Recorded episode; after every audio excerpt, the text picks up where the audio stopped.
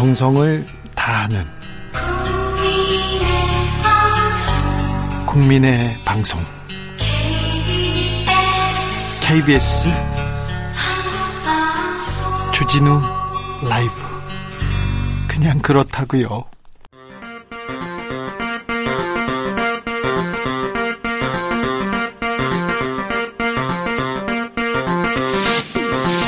주진우 라이브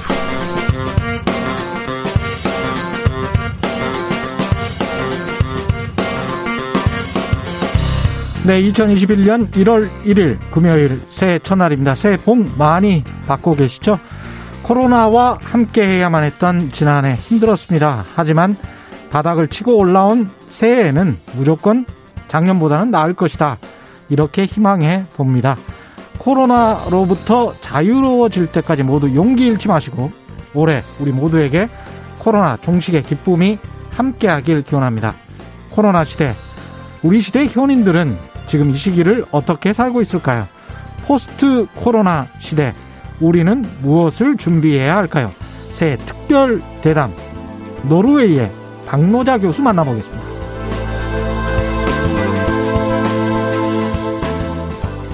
문재인 정부 집권 5년차 맞이해 대대적 인사 단행했죠. 정치권은 4월 재보궐선거를 앞두고 뭔가 마음이 바빠지고 있습니다.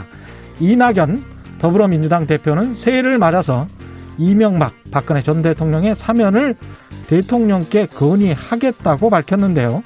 정치권에선 다양한 반응이 나오고 있습니다. 2021년 정치권의 가장 큰 화두 정치연구소 영앤영에서 짚어봅니다.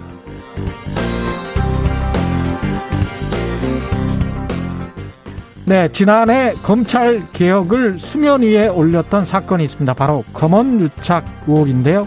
검언 유착은 짜여진 프레임이다. 이렇게 했던 이동재 전 채널A 기자의 재판 결과 언론계가 주목하고 있습니다. 이 밖에 2021년 대한민국 언론계를 뜨겁게 할 이슈들 기자들의 수다에서 정리해 봅니다.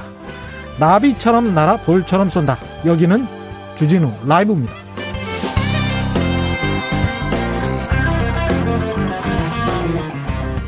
안녕하십니까. 최경령의 경제쇼를 진행하고 있는 진실탐사 엔터테이너 최경령입니다. 힘들고 어두웠던 코로나의 긴 터널 2020년을 보내고 새로운 한 해 2021년을 맞이했습니다.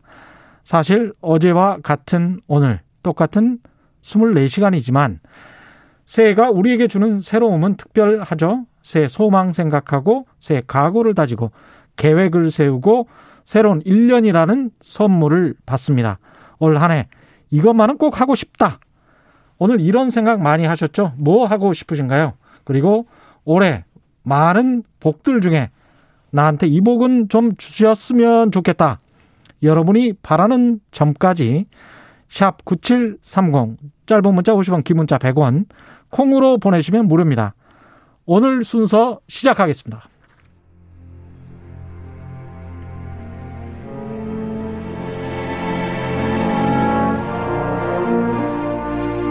우리는 코로나보다 강하다.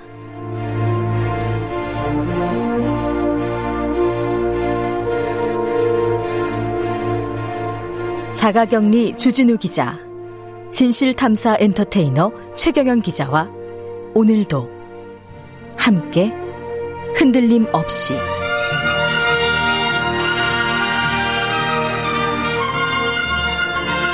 KBS 1라디오 주진우 라이브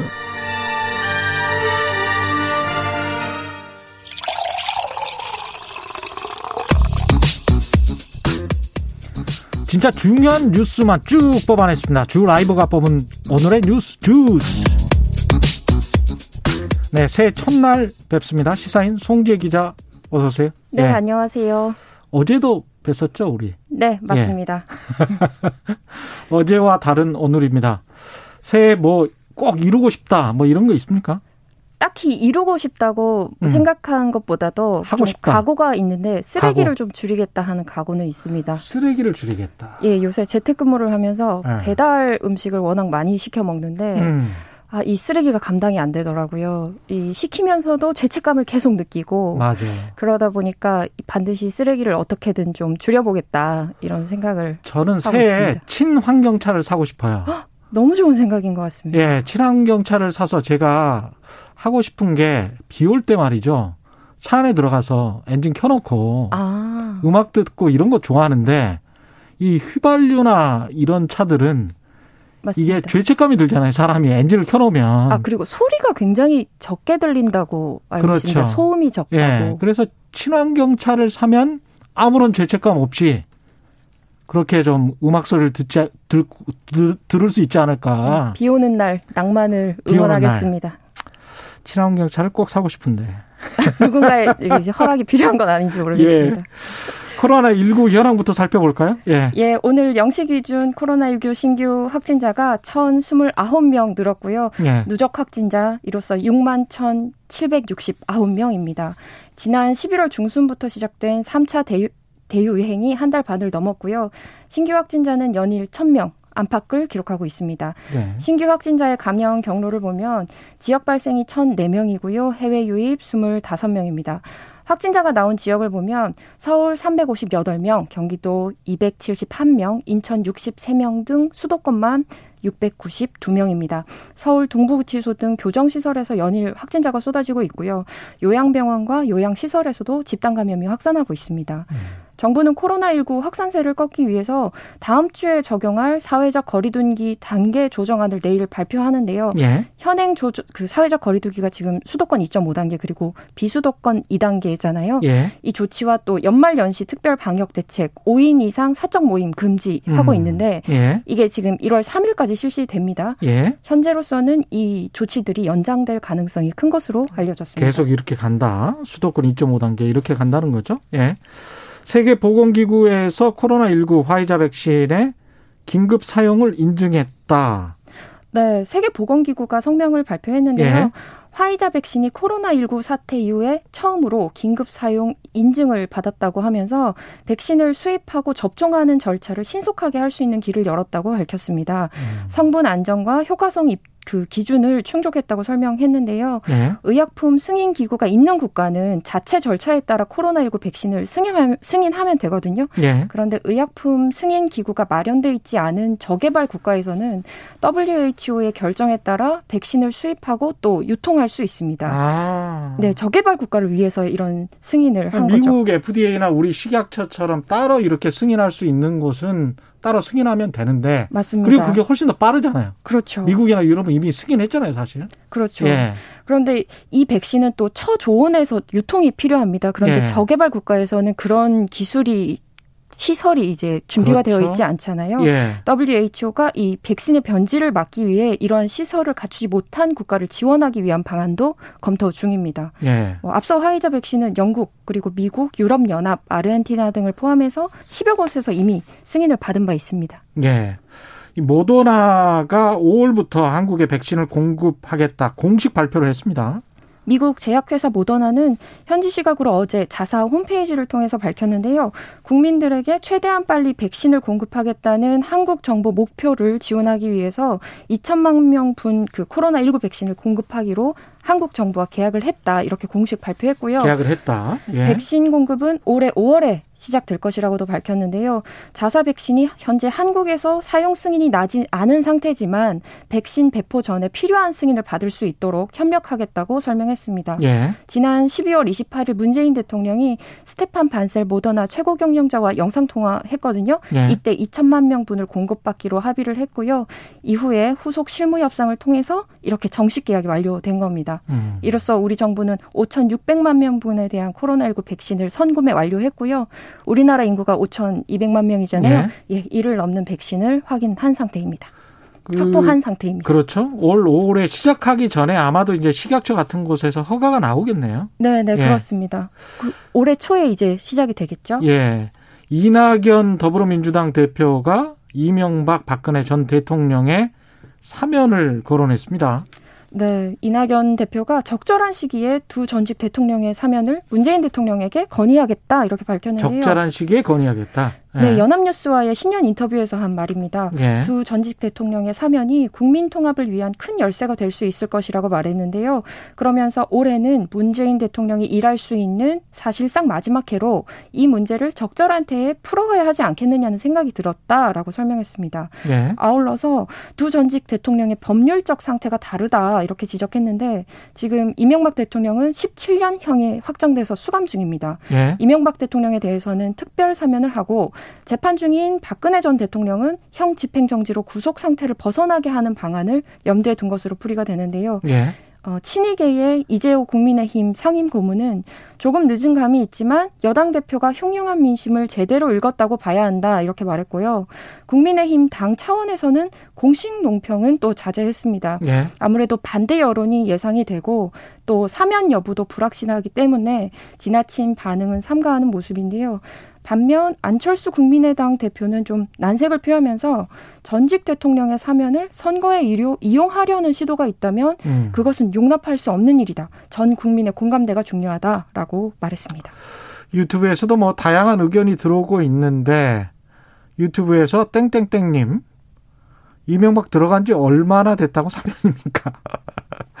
최명성님 중도층 잡으려고 그러는지 이런 말씀이시고요. 연로님은 박근혜 전 대통령 재판도 안 끝났는데 그래서 이제 형 집행정지로 하겠다는 건데 네.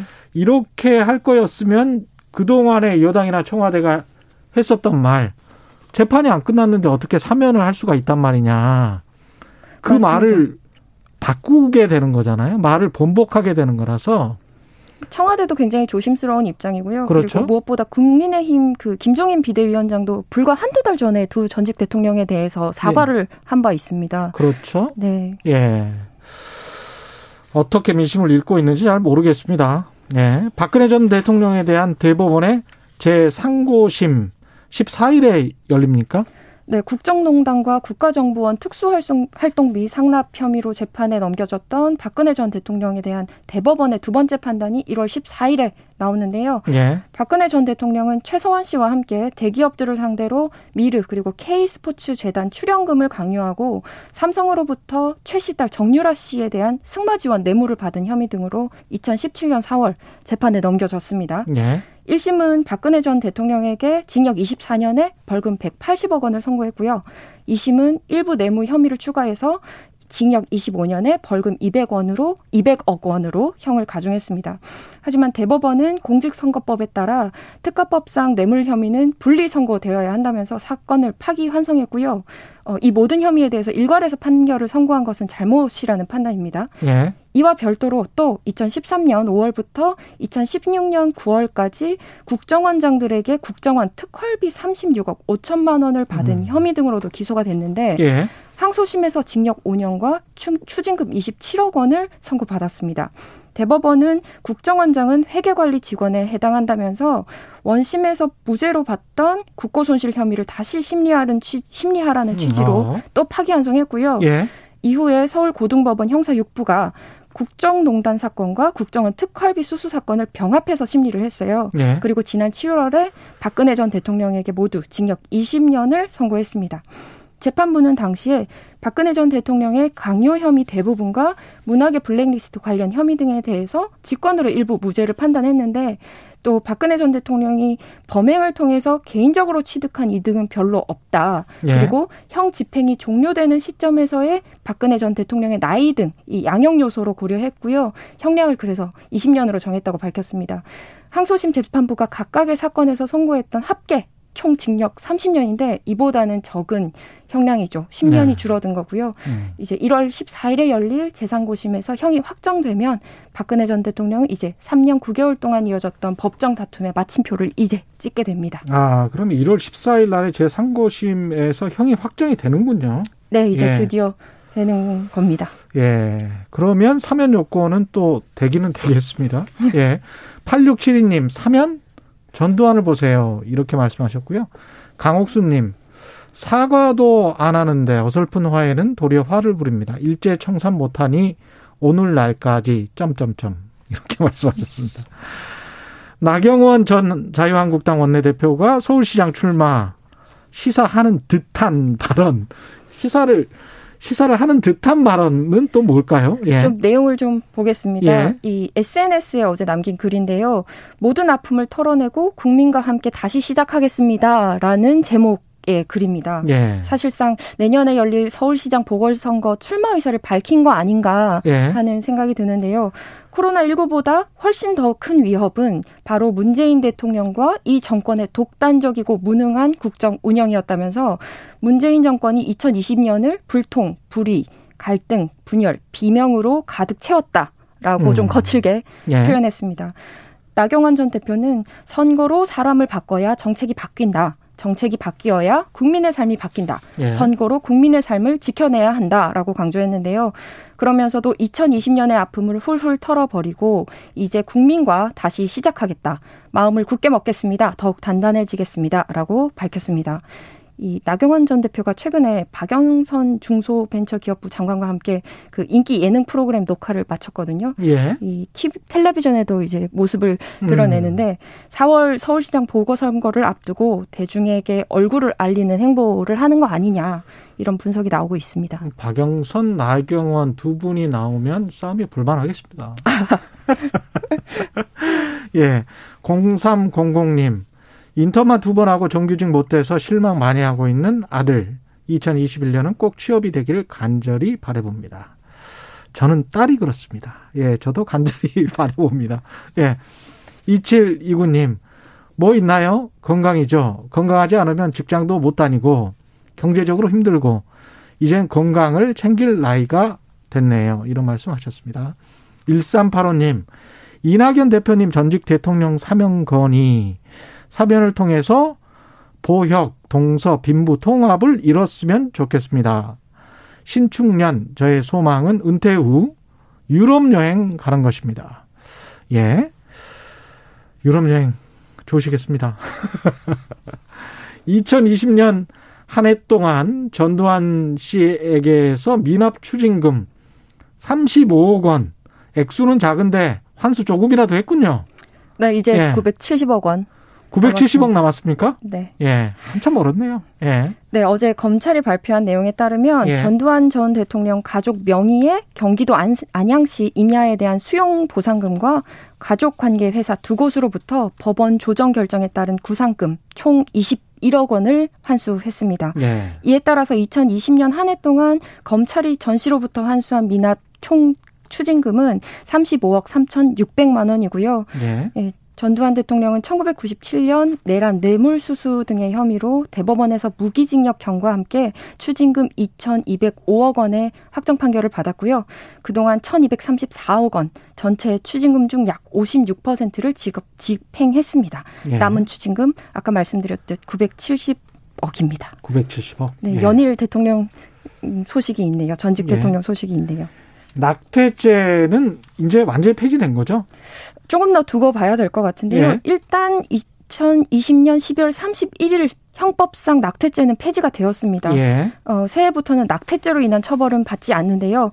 헌법재판소가 2018년 4월에 낙태죄 조항을 위헌으로 판단을 했고 2020년 연말까지 법 조항을 개정하라는 헌법 불합치 결정을 내렸는데요. 현재 결정에 따라서 정부는 지난 10월에 임신 초기인 14주까지만 낙태를 허용하는 내용의 형법 모자 보건법 개정안을 입법 예고한 바 있습니다. 하지만 정부가 낙태죄를 부활시키려 한다는 여성계의 반발에 부딪혔고요. 결과적으로 해를 넘기면서 대체 입법 규정 효력이 사라지고 낙태죄가 자동 폐지되었습니다. 예. 다만 이 논란의 종지부로 보기는 좀 어려운 면이 있는데요. 그 임신 중절 수술은 사실상 합법화되는 셈인데 음. 이와 관련된 입법이 없습니다. 그래서 제도적으로 뒷받침할 수 있는 시스템이 없고요. 아, 여성계는 인공 임신 중단 약물 그리고 이 수술에 대한 건강 보호 보험 급여화 그리고 예. 안전한 임신 중단을 위한 의료 체계 그리고 이 개편 등을 요구하고 있습니다. 이 정치권 의견도 아직까지는 대립이 이어지고 있습니다. 보완해야 될 점들이 아직도 많이 남았군요. 예. 주스 시사인 송지혜 기자와 함께했습니다. 수고하셨습니다. 네, 감사합니다. 예, 이어서 이 시각 교통정보 교통정보센터 정현정 씨 나와주세요. 주진우 라이브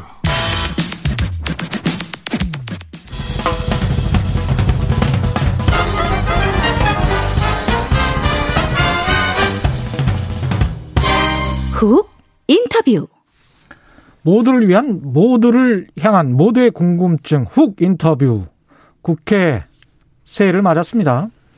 작년엔 여야 상임위 자리 싸움으로 국회가 48일이나 늦은 지각 개원을 했고 갈등 전국이 이어졌는데요.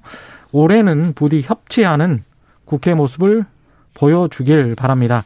21대 국회에는 그 어느 국회보다 여성들 활약이 돋보이고 있는데요.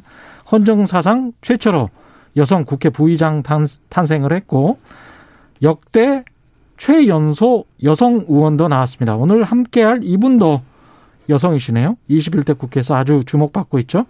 용해인 기본소득당 의원 모셨습니다. 안녕하십니까? 네, 안녕하세요. 기본소득당 용해인 의원입니다. 예. 새해 첫 인터뷰 1호 모시게 됐습니다. 예. 네.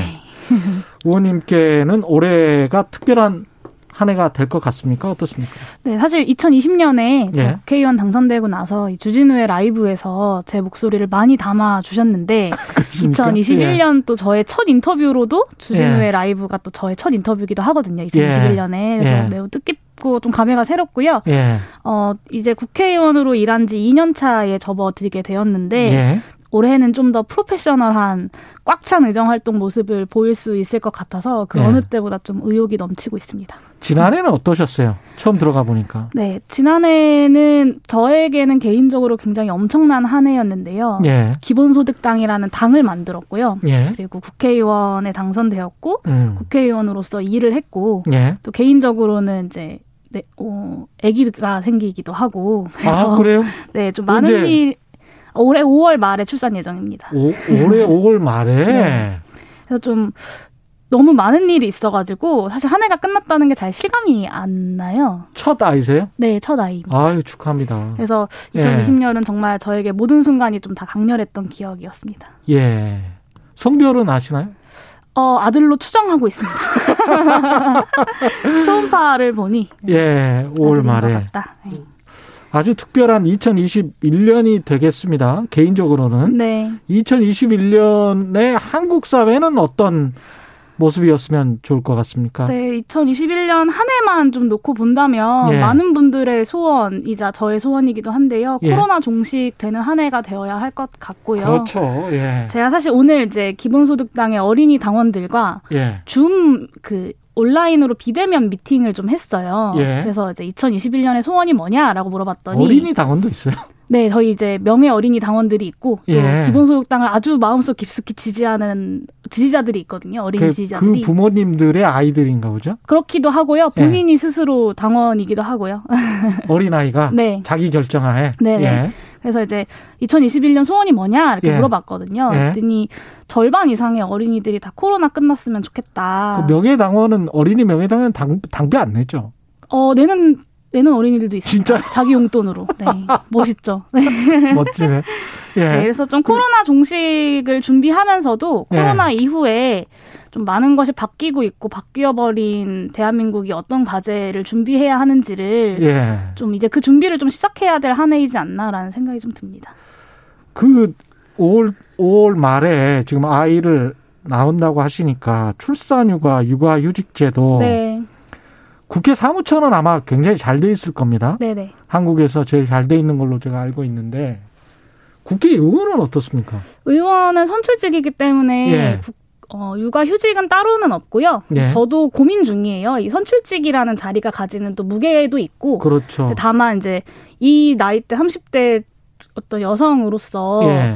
또 제가 뭔가 너무 이렇게 슈퍼맘이 되어버리면 또 아니 그 일종의 이제 국민의 기본권일 수도 있는 네, 거아요 여성들에게 또 저렇게 되, 일해야 된다라는 어떤 강박이 될 수도 있어서 좀 고민 중인데요. 예. 저의 고민은 이제 저도 이제 출산이라는 것을 처음 경험하면서 예. 어, 이 출산과 임신이라는 것이 우리 어, 이렇게 출산율이 낮아진다라고 하면서 여성들에게 많이 요구가 되지만 예. 사실은 전혀 지원이 되지 않고 음. 어, 여성들의 책임으로 좀 많이 남아 있구나라는 생각을 좀 많이 해서 예. 좀 총체적으로 이 임신과 출산 과정에 대한 지원책들을 좀 정비해야겠다라는 생각을 하나 했고요. 두 번째는 좀, 예. 네, 또두 번째는 육아휴직 관련돼서 예. 지금은 여성들만 이제 의무화가 되어 있는데 남성들이 육아휴직을 좀 의무적으로 쓰도록 해야 하는 법 개정을 좀 준비 중입니다. 의무적으로. 네, 그래서 예. 사실 이제 많은 여성들이 일을 하다가 이제 임신을 통해서 경력 단절을 겪게 되잖아요. 예. 근데 사실은 일하고 싶은데 예. 어쩔 수 없이 이제 육아휴직을 하는 경우도 많거든요. 그러다 보니까 산후 우울증도 오고 육아 음. 우울증도 오는데 이것을 남성들에게도 똑같이 좀 의무화를 하면서 좀 더 육아를 좀 공동 부담하고 그러니까 남자 여자 그러니까 부모가 다 함께 동시에 동시에 할 필요는 없지만 없지만 네, 일정 기간은 꼭 아. 의무적으로 육아휴직을 하도록 하는 것이 필요하겠다라는 생각이 들고 음. 저는 남편이 육아휴직을 하고 아이를 볼 계획입니다. 아, 그거 축하드려야 되는 거죠? 네, 그렇습니다. 초선 의원으로서 이 지난 1년간 국회 겪어보시니까 좀 이렇게 좀 바뀌었으면 좋겠다 하는 부분들은 어떤 게 있을까요? 네, 저는 제가 이렇게 마음 급한 사람인지 잘 몰랐는데요. 예. 어, 국회 시간이 생각보다 굉장히 천천히 가더라고요. 어. 저는 막 마음이 급해서 뭐 방역 이것도 하고 싶고 저것도 하고 네, 싶고 경제 뭐 예. 방역 경제 뭐 긴급재난지원금 중대재해기업처벌법 탄소세 탄소배당 기본소득 이런 거막 음. 논의하고 싶은데 음. 이 속도가 사실은 좀 굉장히 어, 느리고 그리고 음. 이제 정쟁을 하다 보면 예. 다 우선순위가 뒤에서 미, 뒤로 밀려버리더라고요. 예. 그래서 좀 정쟁에 소모할 시간이 없는데 마음이 좀 조급해지는 걸 느껴가지고 음. 2021년에는 좀 정쟁은 그만두고 예. 어, 정책과 대안을 가지고 논의하면 좋겠다라는 어떻게 보면 좀 뻔한 이야기지만 예. 너무나 당연한 이야기와 당부를 좀 동료 의원님들께 드리고 싶습니다.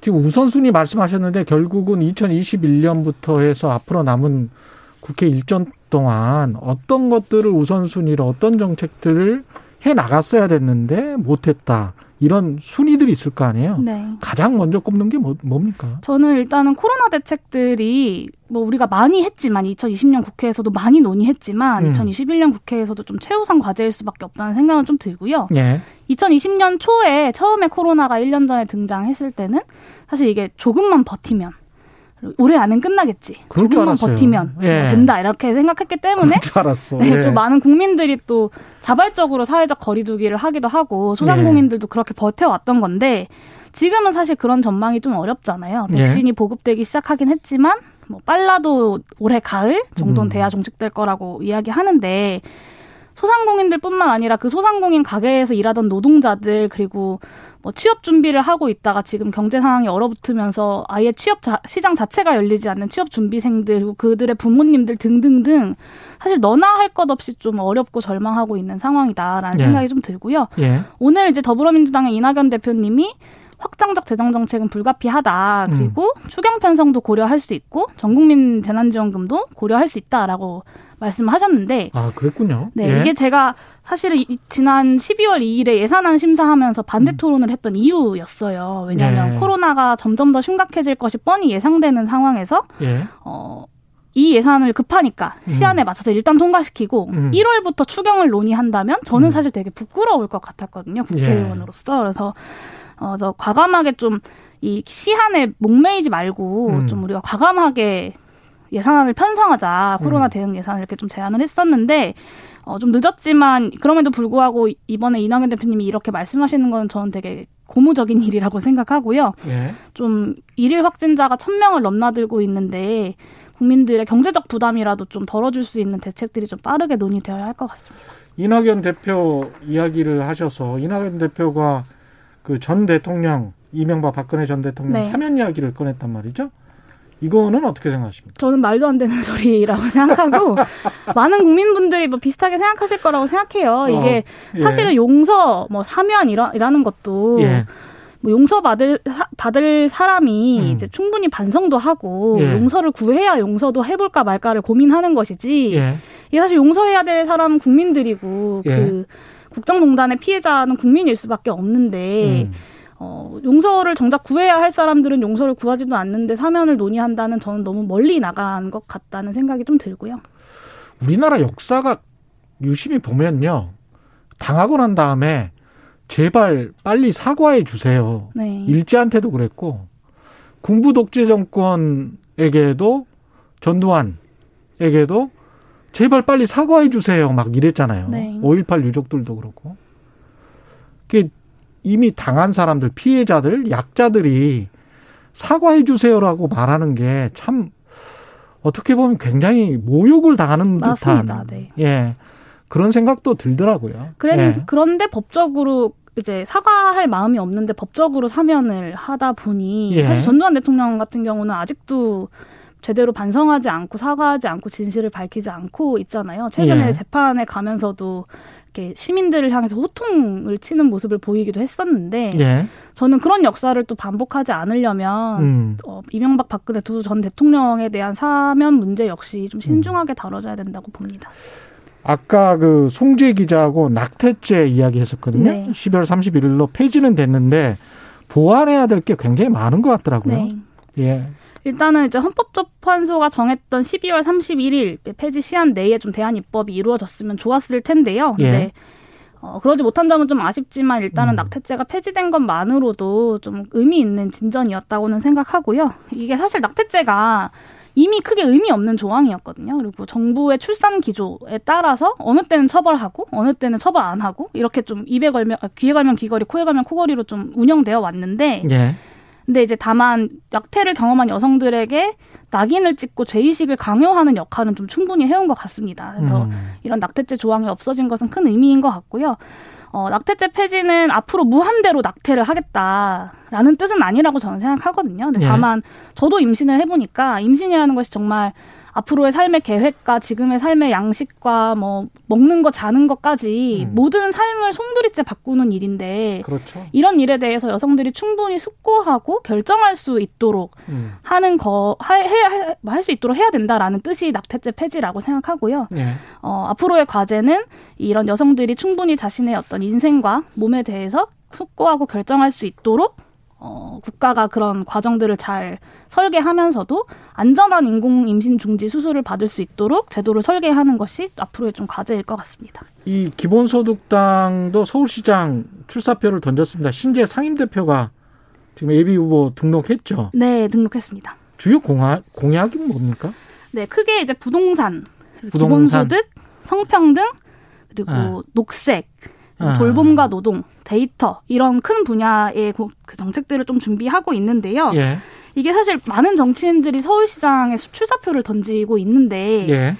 어, 어떤 서울이어야 되는지에 대해서 청사진을 제시하는 후보를 제가 잘 못 봤어요. 예. 그래서 어, 신지혜가 87년생 신지혜가 그리고 기본소득당이 음. 좀 천만 시민들과 어떤 서울을 만들어가고 싶은지 어, 그 내용들을 좀 잘 그려 나가려고 준비를 하고 있는 중이고요. 예. 일단 모든 서울 시민에게 연간 50만 원의 기본소득을 지급하는 서울형 기본소득 모델 그리고 이제 어뭐 디지털 성범 성범죄 피해자 지원 조례를 제정하고 뭐 이제 무상 생리대를 도입하고 그리고 이제 태양광 확대와 태양광 배당을 준비하는 등의 음. 어, 6개 분야의 이제 총괄적인 좀 정책을 준비하고 있는 중입니다. 이게 용해인 기본소득당 의원이시니까 기본소득과 관련해서 좀 여쭤봐야 될 것 같은데 2021년에도 이제 기본소득 공론화법을 이미 발의를 하셨어요. 그죠? 네. 어디까지 갔으면 좋겠습니까? 어, 일단은 공론화 위원회를 설치하는 법이 이제 기본소득 공론화 법인데요. 네, 공론화를 한번 해보자. 네. 예. 이게 기본소득에 대해서 뭐 기본소득당 같은 경우는 매월 60만 원의 모델을 가지고 있고 음. 그리고 뭐 어떤 분들은 30만 원을 주장하시기도 하고 네. 이나 이, 뭐 이재명 지사 같은 경우는 연간 10만 원에서부터 시작하자 이런 음. 다양한 모델들이 있잖아요. 예. 21대 국회에서 예전에 비해서 기본소득에 대한 논의가 많이 확장된 것도 맞지만 이렇게 각자의 모델만 주장하다 보다 하다가는 제대로 된 논의가 시작조차 못 될 가능성이 크다라고 예. 생각해서 이게 이게 단순히 그냥 사람들 먹고 살기 어려우니까 돈 주자라는 정책이 아닌 만큼 음.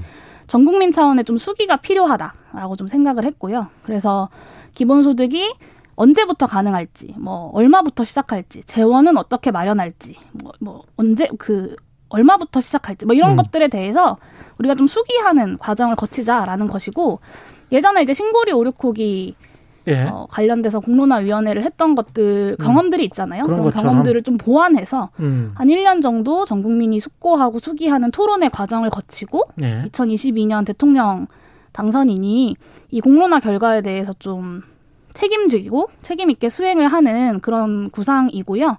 어, 다섯 개 정당의 의원님들이 공동 발의로 함께 해 주셨어요. 그래서 예. 21대 국회 2021년에 음. 이 기본소득 공론화법이 통과가 되고 공론화 충분한 음. 수기의 과정을 시작할 수 있는 것까지 나아간다면 저는 의미 있는 시작일 것 같습니다. 마지막으로 짧게 하고 싶은 말씀 새해 첫날.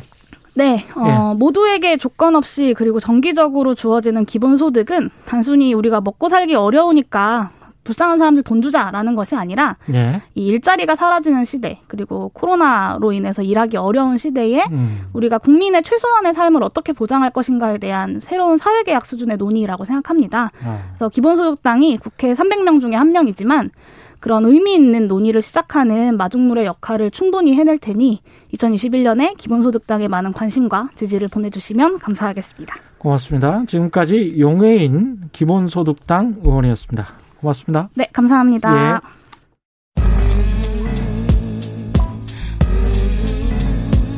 나비처럼 날아 벌처럼 쏜다.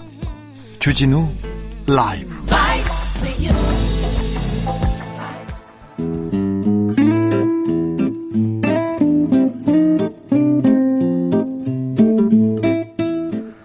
현실에 불이 꺼지고 영화의 막이 오릅니다. 영화보다 더 영화 같은 현실. 오늘의 시사 상영 시작합니다. 라이너의 시사회.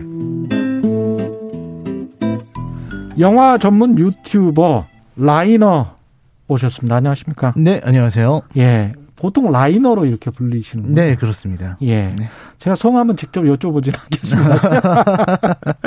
매주 이 시간에 영화 한 편씩 소개해 주시는데 새해 첫날 어떤 영화 골라오셨습니까? 네, 사실 2010년 후반을 장식한 여러 말 중에 예. 민주주의의 위기라는 말이 있었다는 생각이 듭니다. 예. 어, 2020년대에는 어떤 말이 또 유행할지 의문인데요. 예. 우리는 이런 다른 국가들의 사례라든지 혹은 음. 영화의 일을 통해서 어 이런 정치적인 문제들을 배우고 또 타산지적으로 삼을 수 있다고 생각하는데요. 음.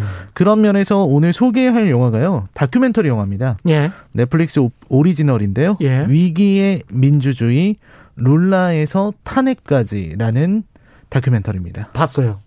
아, 보셨습니까? 예. 네. 재밌습니다. 보십시오. 예. 네, 그렇습니다. 네. 이 룰라다 시우바라는 인물을 다룬 다큐멘터리인데요. 사실 네. 브라질이라는 국가가 잘 아시겠지만 우리랑은 좀 가깝지 않아 보이지만 네.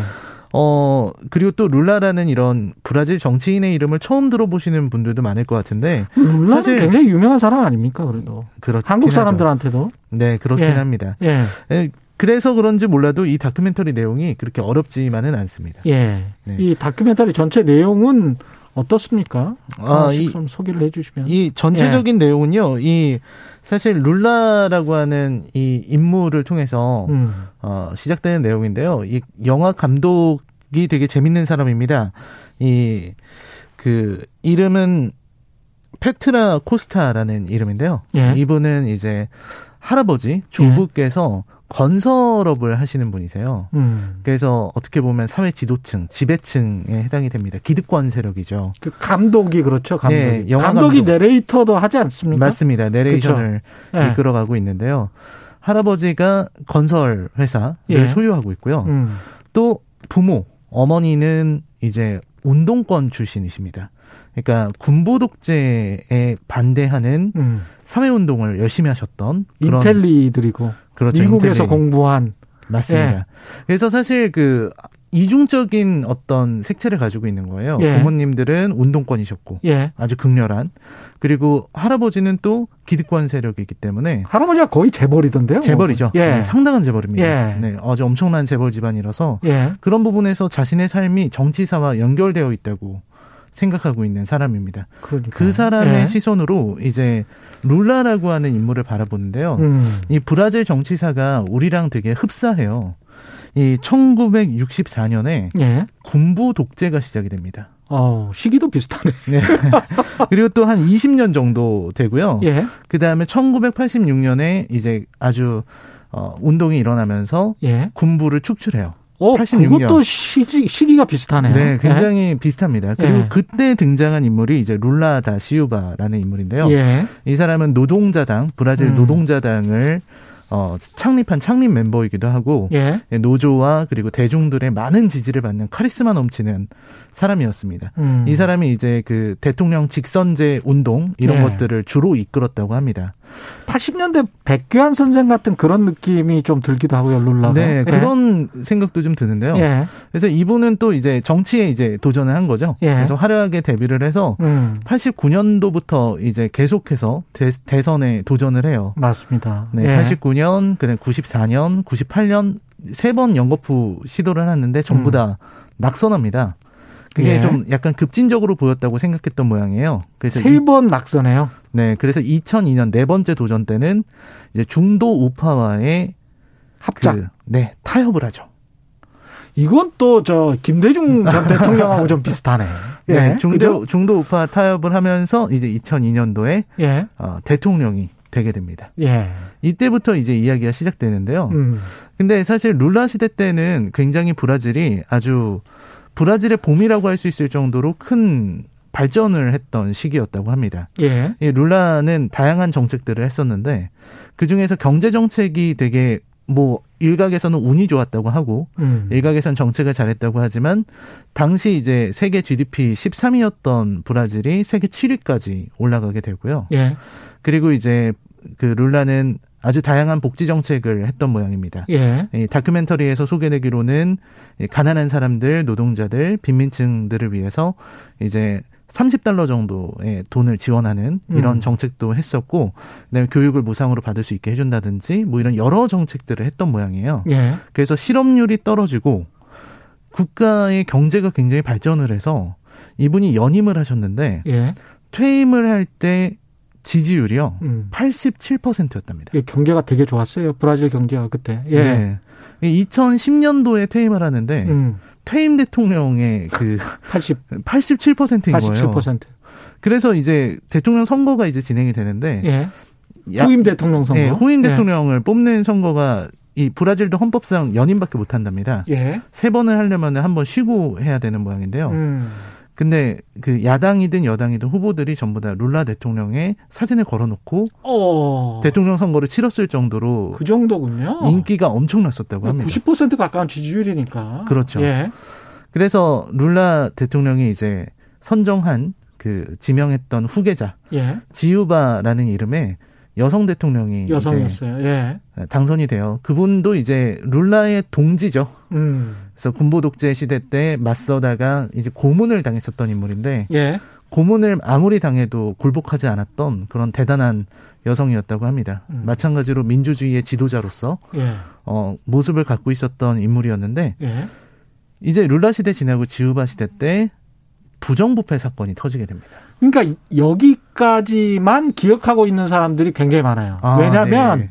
뉴스에 야 룰라가 퇴임했는데 부정부패를 했었대. 네. 라는 뉴스만 네네. 굉장히 많이 나왔었거든요. 그렇죠. 그래서 아 룰라도 그랬었고 그 후계자도 그랬었고 아주 엉터리였단다. 라는 어떤 각인이 네. 이미지가 좀 찍혀 있어요. 한국인들에게. 그렇습니다. 근데 실제로 다큐멘터리를 보면 다른 이야기가 나오죠, 지금. 네. 요거 간단히만 말씀드리자면 예. 그 지우바 대통령 때 이제 이 말씀하신 것처럼 부정부패 사건이 터져서 예. 지우바 대통령은 탄핵을 당합니다. 음. 탄핵을 당하고 지금 장, 재작년이죠. 재작년에 이제 룰라 전임 대통령도 체포되었습니다. 예. 구속됐고요. 예. 보우소나르라고 하는 현 브라질 대통령 이분은 이제 군인 출신이신데 이제 군부 독재를 미화하고 뭐 이런 사람입니다. 예. 보우소나루는 뭐 우리 뉴스로는 이제 그 어, 코로나는 별거 아니라고 하면서 마스크 벗고 이런 모습 보이다가 그렇죠. 마스크 코로나 확진된 그런 대통령이기도 예. 하죠. 그러니까 룰라는 사실 얼굴색을 보시면 아시지만 약간 검고요. 네네 맞습니다. 지금 현직 대통령 보수라는 아 백인이죠. 백인입니다. 네. 예, 그것도 눈여겨 보시면 아주 재밌습니다. 이 상황이. 예, 네. 그렇습니다. 그래, 그랬는데요. 이 상황을 두고서 이 감독은 의문을 터뜨리는 겁니다. 음. 그 의문이 세 가지인데요. 이 상황에 이 어떤 부정부패 사건의 배후에 정치, 검찰, 언론이 다 연루돼 있다고 생각을 하는 거예요. 이것부터 잘 들어보세요. 아, 너무 너무 비슷해. 네. 정치, 검찰, 언론이 다 연루돼 있다. 그렇습니다. 근데 이 나레이터는 재벌집 소녀딸. 네, 그렇죠. 이거 백인이에요. 그렇습니다. 아주 재밌습니다. 이, 이 시츄에이션 자체가 상황 자체가 예. 네, 그래서 이 지유바에 대한 부정부패 사건을 정치권에서 예. 이제 탄핵을 하는 과정이 있는데요. 음. 거기서 보면은 지유바가 정말로 부정부패를 했는가? 혹은 돈을 그렇게 받았는가 이런 부분의 문제를 잘 따지지 않고 예. 지유바의 인기가 떨어졌다는 이유만으로 강제로 탄핵을 이렇게 진행시키려고 하는 모습을 보입니다. 음. 반면에 이제 이제 지유바에 대한 탄핵안이 가결이 되고 그 뒤에 부통령이 올라오는데요. 예. 그 사람은 이 보우 소나르랑 비슷한 분이세요. 그렇죠. 그리고 이제 보수 정권의 예. 분이시고 보수 당인데 이분은 이제 자기가 그 임시정부의 수반이 되자마자 그 임시행정부의 수반이 되자마자 자기 행정부의 강요들을 전부 다 백인으로 바꿔버립니다. 예. 이런 분이 나오시고 그다음에 이제 검찰 측에서는 사법부 판사인데요. 모루라는 사람이 이제 이 세차 작전이라고 하는 음. 이 부정부패 사건을 쭉 일으키죠. 그래서 예. 그거를 하는데 이제 룰라 대통령을 실제로 불러서 재판하는 과정을 보여줘요. 예. 근데 그것도 사실 쟁점은 룰라 대통령이 그 3층 아파트를 음. 가지고 있느냐 뭐 이런 게 주요 쟁점이었는데 예. 그것보다는 재판을 받고 있다는 모습 음. 그리고 이런 추궁당하는 장면 이런 음. 것들을 언론을 이용해서 음. 룰라가 마치 죄를 저지른 것처럼 보여주게 하는데 좀 집중한 게 아니냐라는 의문을 보입니다. 실제로 룰라는 죄를 저질렀습니까? 지금 구속된 상태입니다. 예. 네, 부정부패가 있었다라고 하는데요. 예. 근데 이제 이 여기 다큐멘터리 감독이 얘기하는 거는 음. 그 이후에 그 아까 말씀드렸던 후임 부통령 음. 부통령도 같은 부정부패에 연루가 됐어요. 그러니까 브라질 정치는 이 굉장히 제, 정경 유착이 강렬한 모양입니다. 예.